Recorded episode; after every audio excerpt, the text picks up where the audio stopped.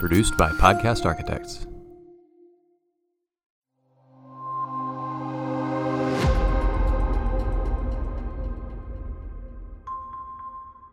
Welcome to Cardona's Corner. Today, we're going to be discussing the current crisis around fentanyl, vaping, and other drug uses. Parents, you're not going to want to miss this episode. Dr. Cardona, thank you for having Chief Standridge, Officer Hipolito here with us today to discuss a very important topic. What prompted this discussion centered on drugs and fentanyl, vaping, and a lot of harmful things that are going on in the community?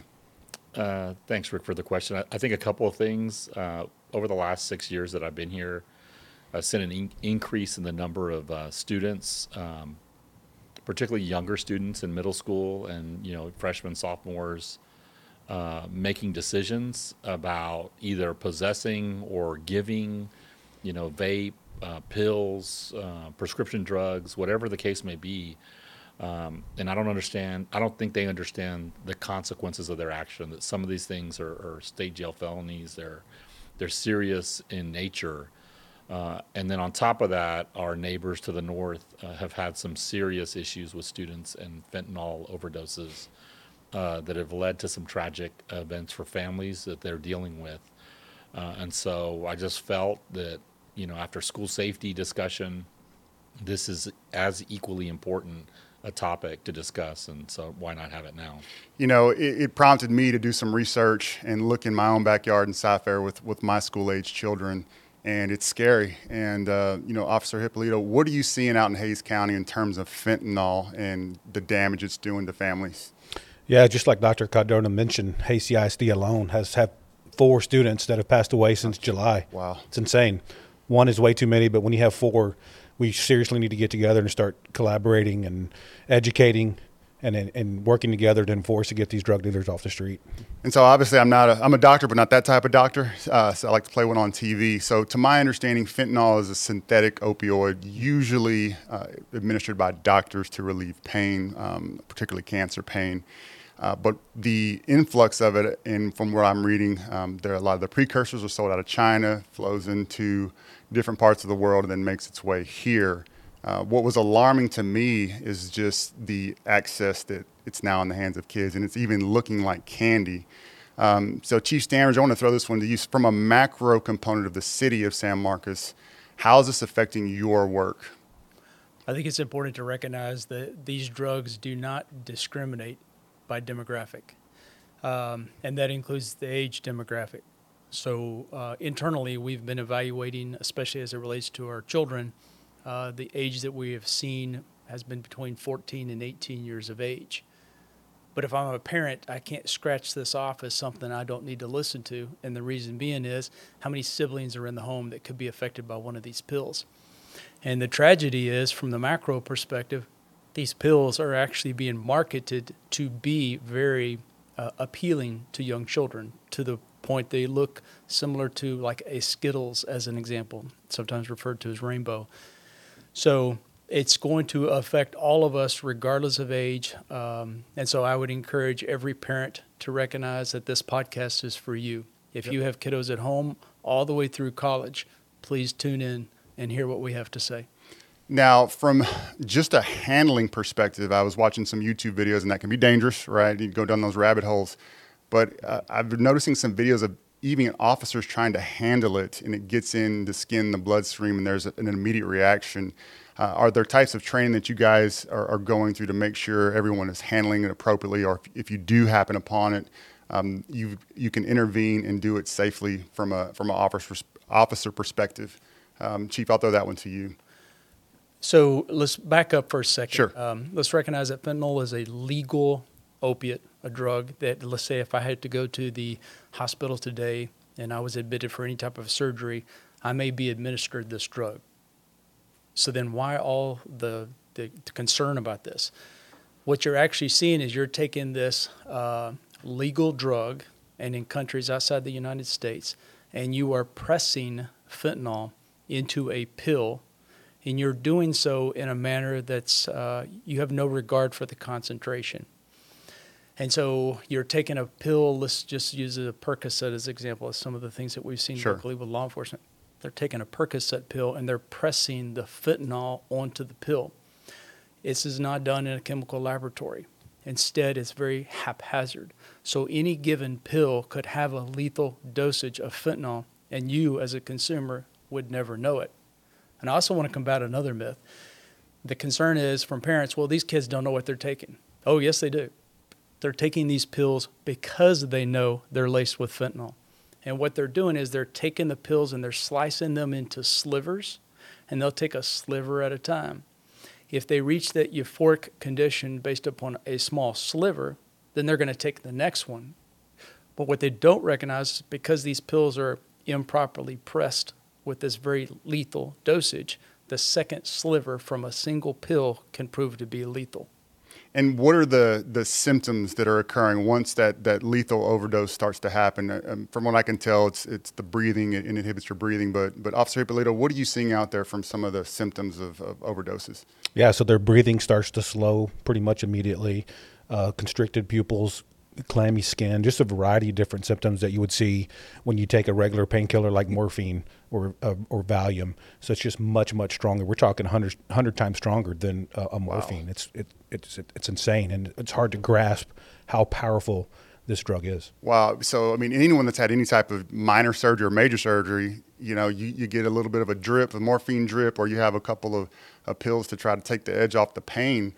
To imagine a hundred times more, I mean, I've you know got a root canal and you go feel you feel loopy for, for a few hours after that. So I can't imagine the power of that and just the a slight misstep with that could really be uh, fatal. Um, Dr. Cardona, as we work through uh, this this kind of pandemic of fentanyl coming into uh, Texas, what do kids need to be most aware of as they're going through the hallways? Halloween coming up in a month. What are some things you want the, your kids to be thinking about?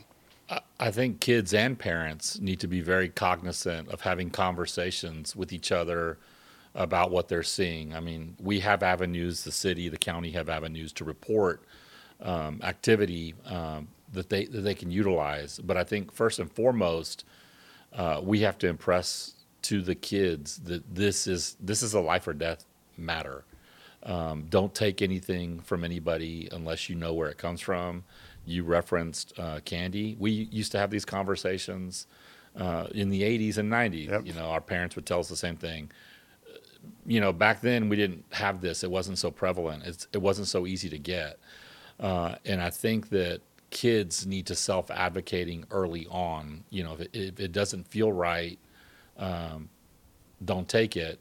If they are needing to seek something like this out, we have avenues uh, within the district. We have social emotional counselors uh, at every secondary school. We have great partnerships with the city and the county, with Scheib Center. We have telehealth uh, for parents to access so kids don't have to feel like they need a narcotic uh, in order to alleviate some some trauma that they're feeling. Uh, they're not in this alone. This is why our board committed resources to support students, um, their social emotional, their mental health, and now their physical safety. Uh, and then again, just um, keep the lines of communication open. You know, if they see something or hear something, uh, kids don't have any rights. You know, they don't they don't have a job. They don't pay their own. I mean, they don't have rights. Parents need to, in this day and age, exert their right over their student um, to see what's going on, uh, social media wise.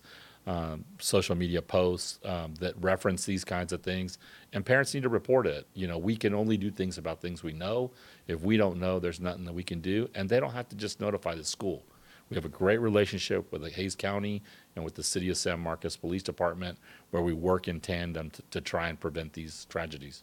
You know, one thing I think you'll agree with me on this is that in every school, uh, unfortunately, there's probably a little bit of activity um, when it comes to, to drugs and narcotics. But I've yet to run into a situation where the kids didn't know where it was coming from, right? So if you wanted to send a message to the kids about being a good friend, being a good uh, uh, citizen of the community, what should they do if they know, hey, you know, somebody's involved in something that could potentially be fatal for another student, one of my friends, uh, and I don't want that to happen. I, I think they can. Here we have uh, two school resource officers okay. Uh, that they can report to that are great resources for our kids um, numerous counselors and teachers. We have mechanisms here at the campus uh, that protect their privacy, but report it and, Right. and let us. You know, you're not going to be uh, faulted for trying to protect someone's health and safety. And they can do it anonymously, correct? Correct. So then there's a lot. There's always, you know, hey, snitches get stitches and all that. So Correct. We do have mechanisms to report things Excellent. anonymously. Excellent. Uh, from a parent perspective, so if there are are there warning signs out there, like if a, if a student is acting or behaving a certain way, and uh, Officer Hipolito, I'll, I'll kick this one to you. What should the warning signs? What should a parent be looking for? You know, as a parent, you know your kids better than anybody else, right? So I would just take note of, of their behaviors on a daily basis. Are they sleeping too uh, longer than usual? Are they acting up at school where they normally don't? Are their grades starting to fall? So there's numerous. Um, I think even the school districts have numerous ways and checks and balances um, with uh, with the students to be able to alert the parents if they're seeing something. So it's a matter of being uh, being a team, being a family, working together with uh, the parents and the school district. Chief, is there anything from the, the global perspective of the city, uh, things that you want to message or get out there in terms of fentanyl, just so it's a collective effort um, to, to combat this problem? Yeah, so I would, this is analogous. I actually heard this analogy recently, I think last week. The people that are selling these pills that are laced, that are pressed with fentanyl, they're doing so knowing that any particular pill could be lethal. So that is akin to if I'm the supplier, I go pay a person to stand in front of a house and shoot at the house randomly. I just want you to shoot at the house and put as many bullets in the house. You may or may not hit somebody. You may or may not kill somebody. This is exactly analogous to these pills. These pills are being knowingly sold to juvenile populations, college kids. Again, it knows no demographic. Uh, it's akin to literally shooting into a home and you may or may not kill somebody. So I want to go back to some of the previous answers. We, we talk about in law enforcement a lot of times. You have to inspect what you expect. If we expect our kids to be drug free, then I agree with our superintendent. We need to start inspecting. Do I trust my kids? Yes. But we're given the remarkable peer pressure they're under Right. and the desire to escape some of what their environment presents, um, I've got to begin to inspect. So, again, since my kiddo has no right of privacy inside my home or inside my cars, I'm going to inspect. I'm going to be looking for these things. I'm going to be looking for vaping instruments. I'm going to be looking for uh, loose bag marijuana or bagged marijuana. I'm going to be looking for pills. Any type of pill should immediately alarm you. And if you come across those things, first of all, I would recommend that you don some type of a glove before you process it and then notify law enforcement. Absolutely. Um, Chief, you bring up another bane of administration is vaping. And so, Dr. Cardona, I'll kick this one to you. How prevalent is vaping in schools and how do you combat it? Um, I know it's hard as a former high school principal, it's very difficult to do, but what are some of the things that you can do uh, as a school district to combat it? you know, for us, we we are fortunate to have uh, several hall monitors. We have numerous staff. This campus is well staffed. What we we don't have the ability to do is inspect in the restrooms to Right. respect the privacy of young men and young women. And so we need for our student leaders to step up. I mean, we, that's what we really need. Yep. I mean, we need for our kids to take ownership of this campus and say that this is not what we expect to happen on our campus. Uh, and again, you're right. You know, kids have um, this belief that they're infallible to, to certain things. Uh, and even the vape, we're seeing some some serious negative effects. Uh, went to an American Heart Association presentation about the effects of vaping on the chemical body, on the physical nature of what happens to young kids, uh, and and their blood chemistry, and uh, it's alarming. Um, and again, I would say I would echo what Chief and what Officer Hipolito has said. You know, you need to inspect as parents. I'm asking you, as a parent myself, uh, I'm asking you to inspect what your kids are bringing home. Uh, and if they are bringing home something, handle it with care and notify the school immediately. If, if it's a weekend, notify the police, the, the county. Um, we, we do communicate with each other uh, because that's the next wave. And, and you know, if you're 17 years old and you're looking to go to college and you take one of these vape pens and it contains something that you don't know where you're getting it from, it can change your life instantly and it can put something on your record that you can't get rid of. So if I'm a parent, my kid makes a poor choice, and my kid comes home, I, I got in trouble for vaping. So I, I, run up here as a parent, say, "Come on, come on, doc. I mean, it's it's just bubblegum smoke." Um, what is the the consequences for vaping on campus, and and what also can you tell a parent like, hey, it's not just bubblegum smoke. There's a lot of harmful health side effects. So first, the consequences, Dr. Cardona. What am I getting? Slap on the wrist? You're depending on on the vape and what's in the vape. Right. If it's THC, you're gonna you Oh, yeah. potentially face at this point uh, being arrested if you're old enough and if there's enough quantity. That's for the police to determine. Sure. Uh, but from the district, you're going to get as harsh a punishment sent, being sent to alternative center uh, as you can. Um, I think we're going to probably have conversations. Counselors are going to be having conversations with parents around counseling as a side effect of this um, or seeking counseling.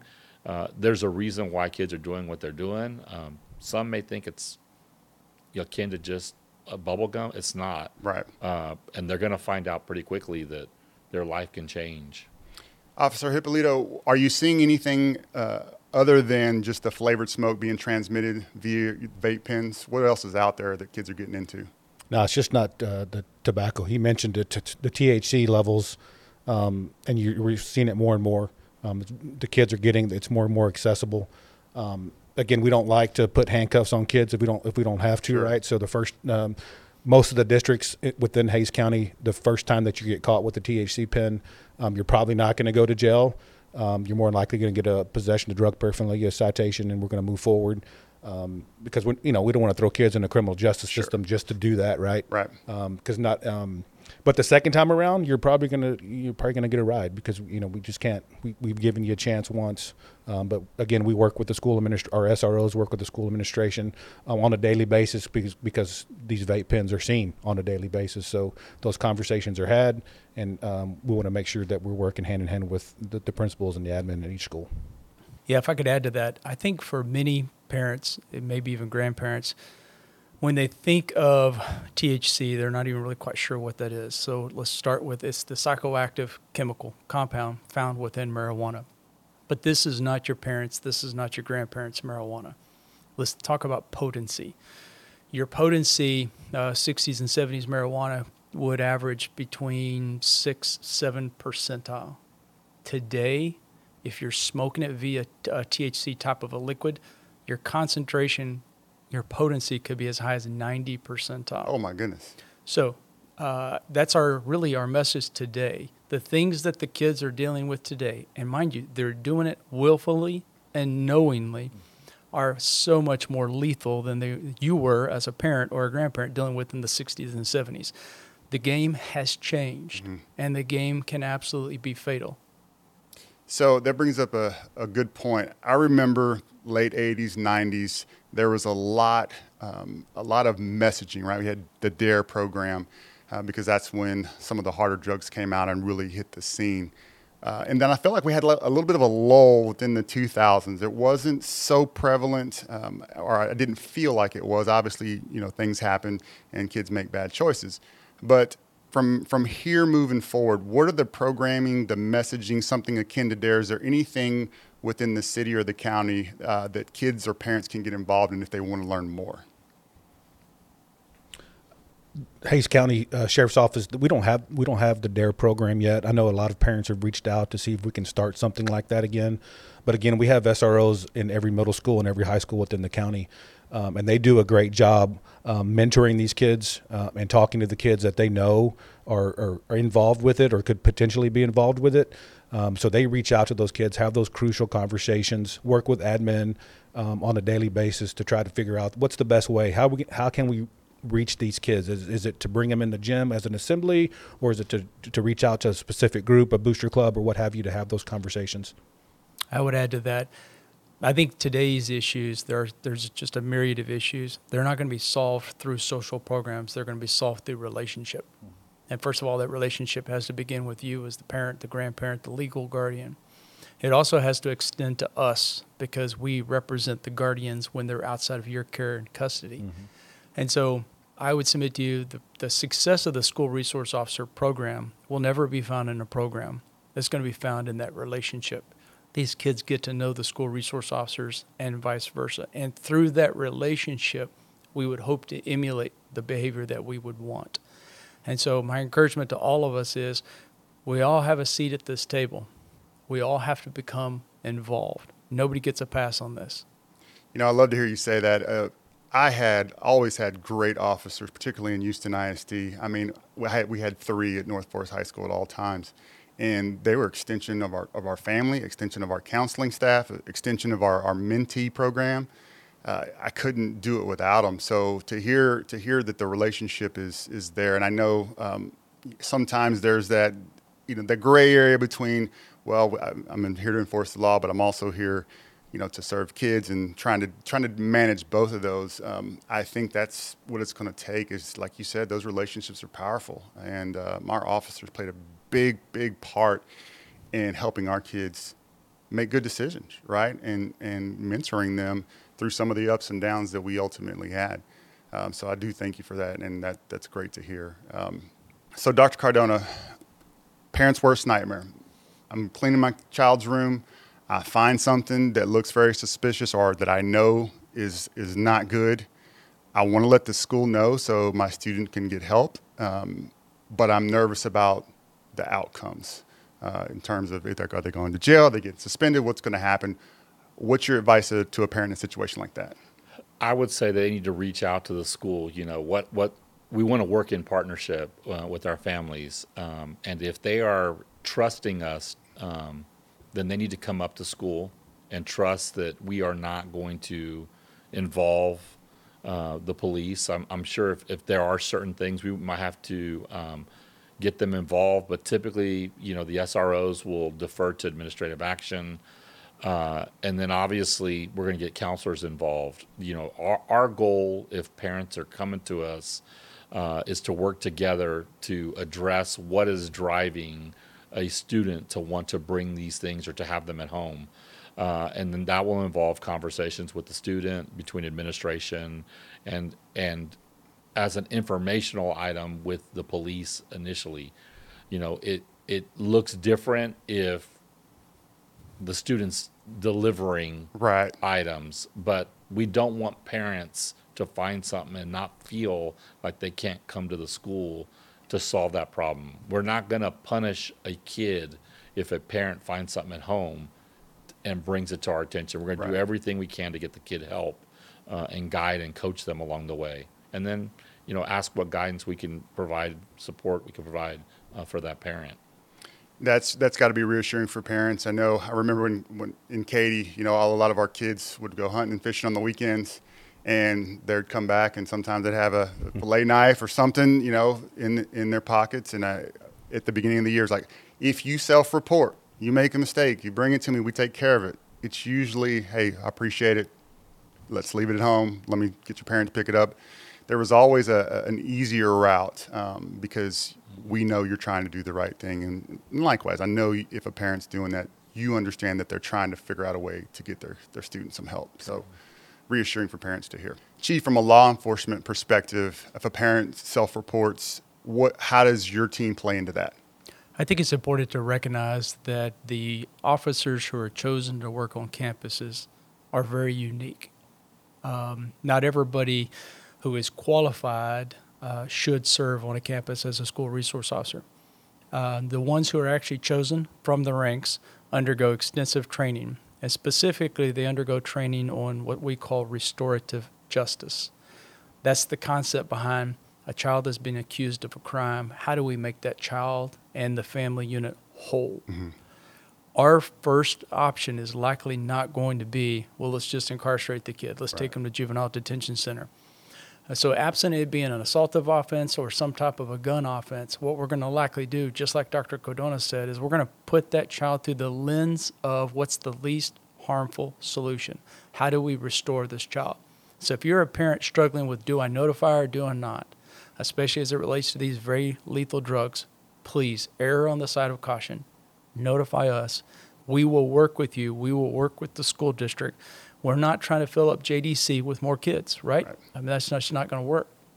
So, Chief, if I can paraphrase, you're you're addressing the root cause of the situation in partnership with the school district and with parents and, and ultimately with the students. And I think that is where we all need to be thinking about is what's the root of the issue, right? Um, not what's the punitive, and then we've never addressed the root, um, especially with kids. You know, kids are going to make mistakes. It just it just happens, and we all did as youth. Um, speaking of mistakes, social media. How do how do parents and really even educators how do we approach social media? Um, because I'm the worst about saying, well, in my day, I, I'm, I'm now the old guy on the lawn. you know, like I never thought I'd be that guy, but I am. Uh, when your ki- when your kids bring you problems, and I'm like, well, you know, you just do it this way. But in reality, I didn't have to deal with any of that scrutiny. I didn't have. To, if I made one mistake, it was only the people in the, in the vicinity that were aware of that mistake, and maybe a little word of mouth. But you know, nowadays, kids make a mistake or or information is is uh, given across the internet, it can go viral. So, what should parents be looking for in terms of social media? And I'll ask our our deputy on the street, Officer Hipolito, to take that one. Social media is here, right? It's been here for several years, and it's not going anywhere. We have to embrace it. Um, as a parent, um, Chief mentioned it earlier about inspecting, right? Be yep. nosy. Your kids don't have rights. We've mentioned it a few times here on this podcast. Inspect your kids' phones have have have rules set, screen time. Um, be nosy. That's that's the the bottom line is to be nosy um, and be involved in your kid's life. Have those crucial conversations with your children because the, these drugs that we, we we're talking about are being sold via social media. There's a wide variety of social media apps now that I don't even know all of them. There's Facebook and Snapchat. Uh, the big one now is Instagram.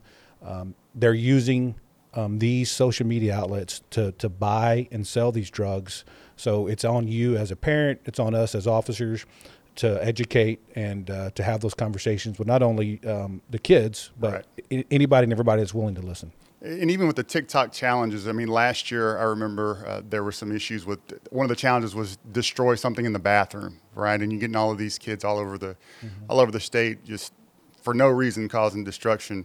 And Dr. Cardona, what's the message to students about social media and doing some of these things that just are just bad decisions?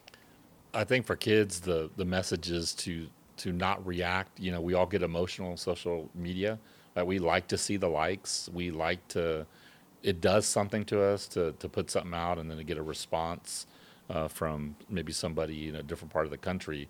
But I think we need we need our kids to uh, take a step back, um, have some maturity about what it is that they're seeing, if they see things uh, again, they need to report it to us.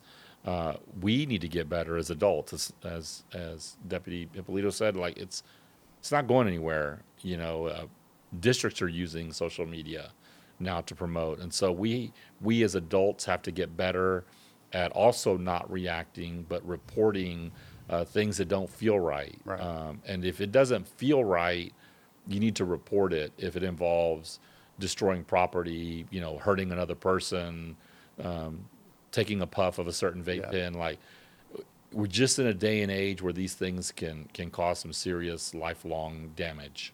No doubt, and uh, you know, a lot for the couple of years ago, was bullying was the big the big push, and a lot of it being done via social media. Um, but there's a lot out there for kids to digest, and really a lot for parents to catch up to. So, I mean, I appreciate that you guys are taking steps for your students, your staff, and the community to really ensure that there's a, a high level of partnership around safety.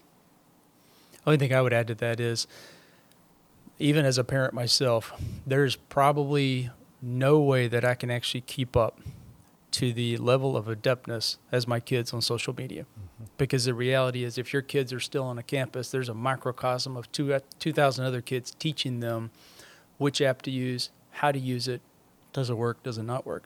There's no way I can keep up with that. So if I'm looking to intercept my child's behaviors, I need to look at the actual behavior. I think too often we sometimes say, well, we've got to be involved in their social media life. I guarantee you, as soon as your kid gives you access to one social media app, they've yeah. probably already launched another app that they didn't even tell you about that exists on their phone. My encouragement to you is to recognize that you won't always be able to intercept it on social media. Right. Instead, look at for other intersection points. Look at their behaviors, and again, go back and inspect what you expect. In other words, start looking in their rooms, start looking in their cars, and actually look for these items. I think one of the one of the things I'm hearing is you got to be heavily involved and heavily aware of what's going on in your kid's life, and that doesn't stop from the time you know, obviously that they're born to the time hopefully they're off the payroll and out of the house.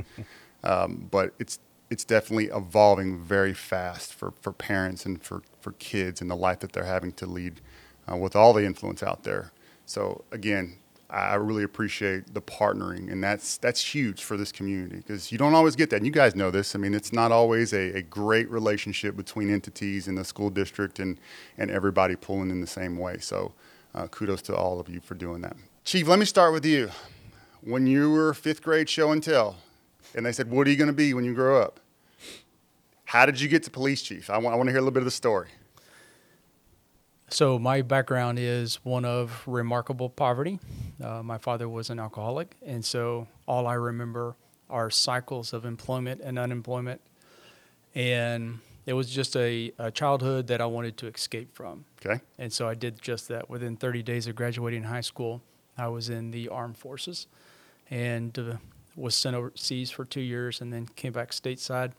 And when I got back stateside, um, in those last two years of my enlistment, I somewhat knew that law enforcement would be a good calling for me.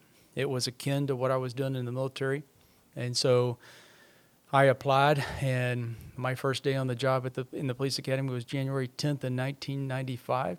Where at? In Abilene, Abilene, Texas. All right. And if you had told me that uh, 13 and a half years later I'd be a very young police chief, I would have said you were lying. Um, being a police chief wasn't on my horizon but um, I felt called to uh, service. A lot of people say, oh, I feel called to lead. Sure. I would submit to you that leadership is service. I felt called to serve.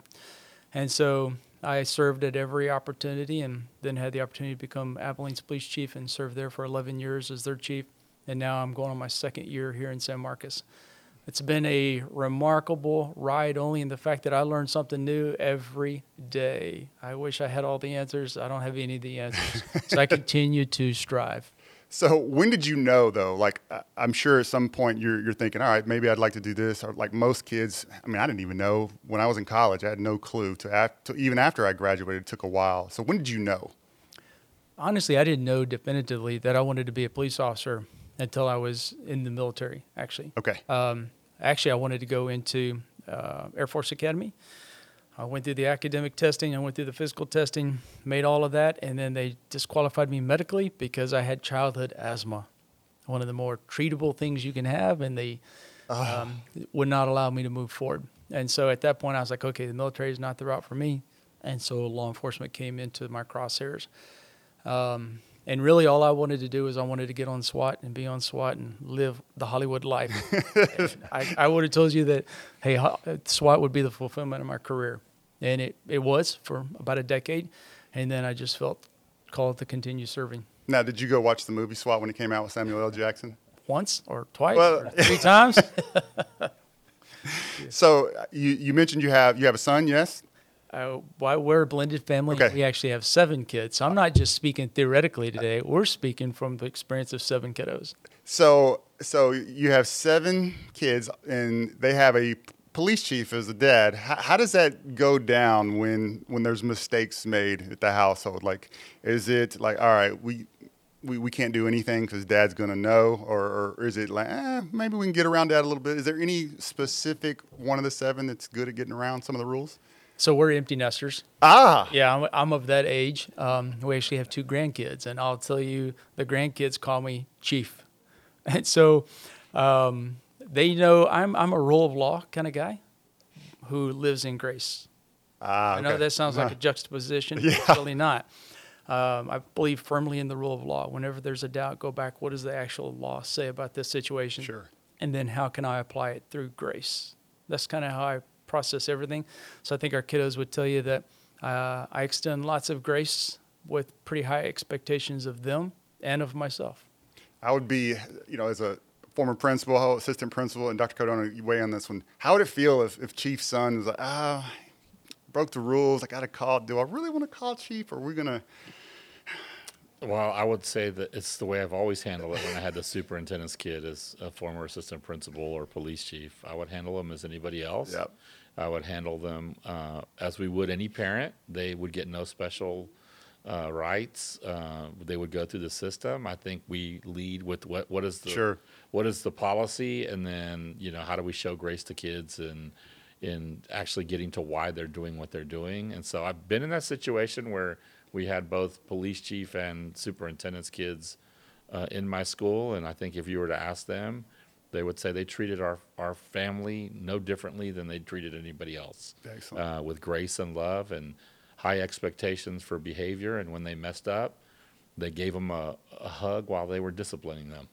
Absolutely. Yeah, kids are going to make mistakes. There's no doubt. Officer Hipolito, all right. you wanted to be, let me guess, baseball player. I did a little bit of that, but the law enforcement side, I grew up in, in, in and around law enforcement. Okay. Um, my dad was an officer for the Austin Police Department for about 30 years. Oh, wow.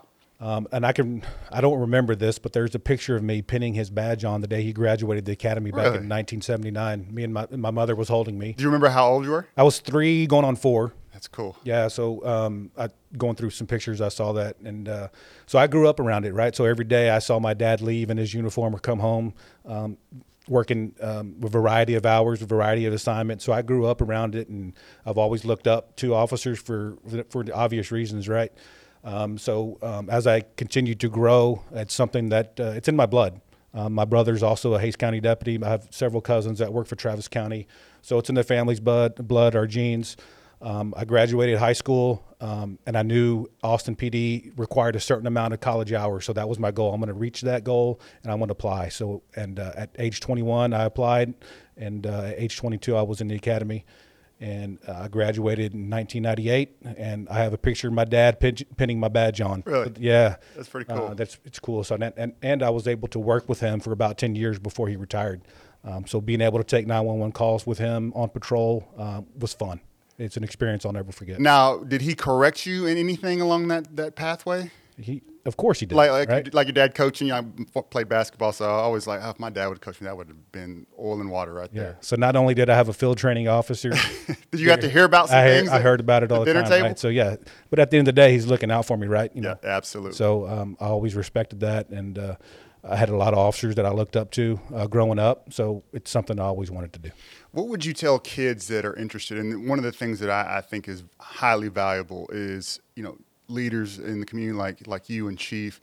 What would you tell kids about what you do, the sacrifice you make, and why is it worthwhile if they're even a little bit interested in being a police officer? So that's another value of these SRO officers Yeah. and deputies inside these schools um, to be able to be that mentor. So um, we do this every day, especially in our unit. I work in the community outreach unit, and every day that I'm at a school or at an event, these kids are coming up to me. They, they, they still look up to us.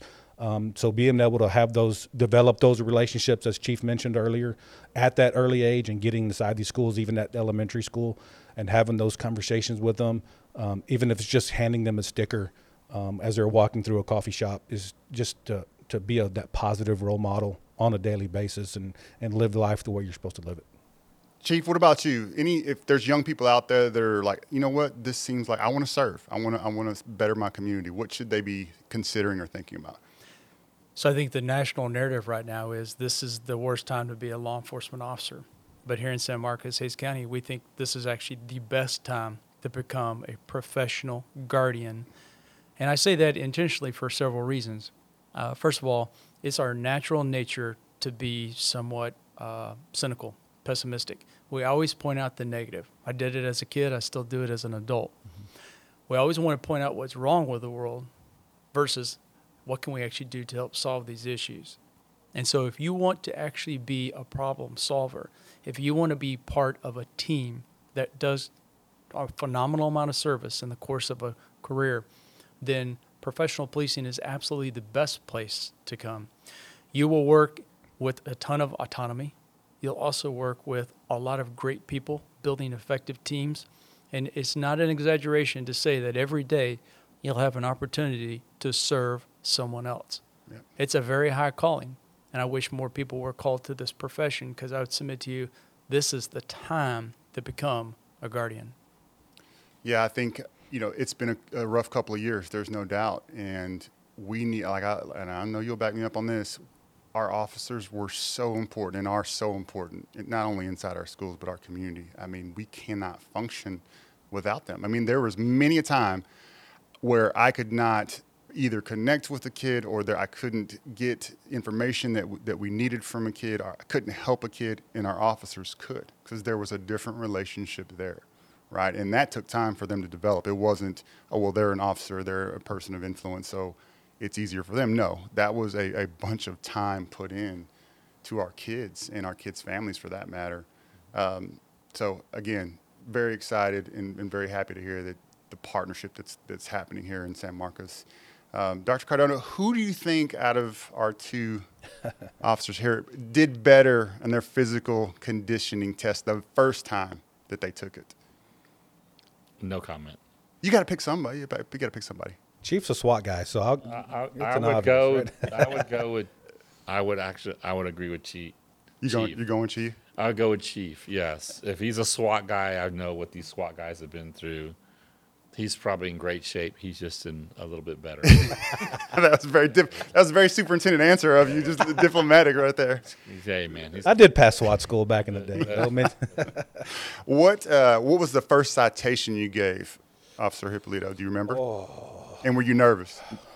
yes, Yes. I- I'm not afraid to admit that I've I've I've been scared. Right, we're Yeah. human, so we always try to humanize the badge. Um, yeah, I do get scared, not only in traffic stops, but when I go Sure. to, to an alarm call at two in the morning. Absolutely. Uh, the goosebumps and the, the hair stand up on your arm or the back of your neck. You trust your instincts, but you signed up to serve and you signed up to, uh, to protect, and you answer the call. So the first sight, man, I don't even know. Speeding ticket. Yeah, probably. You know, when you're when you first come out, that's your job, right? You have a training officer, and you try to make as many contacts as you can, and it probably was a speeding ticket, probably. It was probably a, a superintendent racing racing to a board meeting to some degree, right? could have been. Well, um, gentlemen, I think this has been a great episode, particularly for our parents and, and our students. And so I, I thank you for your time. I thank you, gentlemen, both for your service. And that means the world to us that um, not only who have kids in public schools, but to our community as well. And um, couldn't be more proud and, and honored that you guys are here working with Dr. Cardona, who's a mentor and, and friend of mine. So thank you for that. Thanks for having us. Got it. Thank you.